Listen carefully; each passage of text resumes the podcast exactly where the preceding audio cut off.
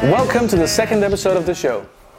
My name is Mick, and um, first of all, I'd like to thank everyone who saw the first episode. We got a great response from it. Uh, seems like there's a lot of people out there who think it was just as funny as we did, and also quite a few who wonder how we did it. So that's what I'm gonna try and show you today. Let's just jump right into it, shall we? We're going to somehow replace parts of the RC controller with a computer, so we'll start by examining how the controller works.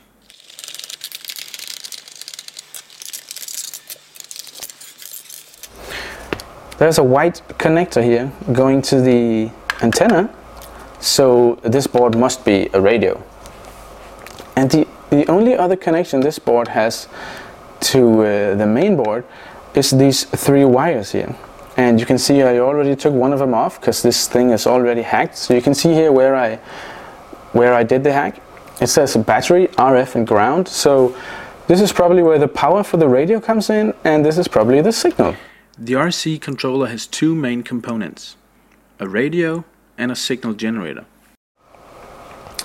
So all we have to do is bypass this whole main board here and pipe in a signal from our computer. You see I left two of the wires on because the radio still needs power. Uh, so we still need to plug battery into the thing. But on two of them I had made a, a small cord here with a with a little connection on it and that's what I'm going to try to to connect to my computer. But first of all, we need to examine what kind of signal is coming in here and see if we can regenerate that on a computer. I really need one of those oscilloscopes that we used in physics class in school. Remember those?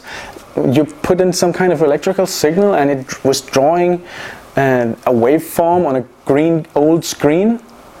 Yeah. Um, so I was googling around to see if I could buy one of those or borrow one of those or something like that, and I found out that I actually had one in my computer. Because almost every computer has um, a sound input, right? You can put in a, microphone or, a, or a, another audio device, and you can record the sound on your computer. And I bet you all know that if you record sound on a computer, you can make the computer display the sound wave on the screen. That's exactly the same thing as an oscilloscope, except that it has an audio input. But wait a minute, this is not an audio input, this is electrical. So if I just connect my RC controller to my computer, do I actually have an oscilloscope? I googled around and found the perfect software for this. This is my netbook running Ubuntu Linux, and for Linux there's a software called xoscope. Um, I bet there's also software for the Mac and for Windows as well, but this is what I use. It's uh, pretty neat. Let me show you. Um, you launch the application and immediately starts uh, monitoring your audio input. So if I whistle into my computer, for example, it will show the nice wave of my beautiful whistle. You see that? Just like an oscilloscope. I connect it to the board, one to the ground, and one to the green wire that I already took off when I did the hack. The green wire comes from the signal generator main board, and uh, that's where the signal comes from. Okay, so it's connected on the screen. There's still just a bunch of noise.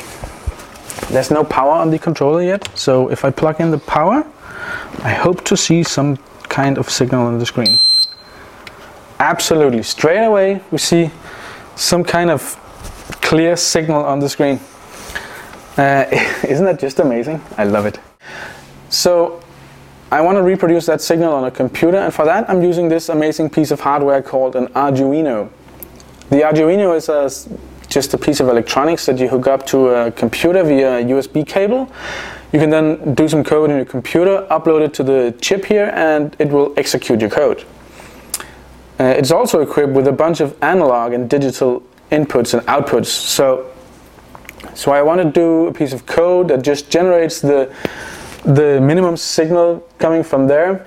The signal generator board of the RC controller will be replaced by an Arduino board running our own custom code. The Arduino code that I wrote is already on the chip, and um, if I connect it to the computer, it will start executing the, the code. So let's try that.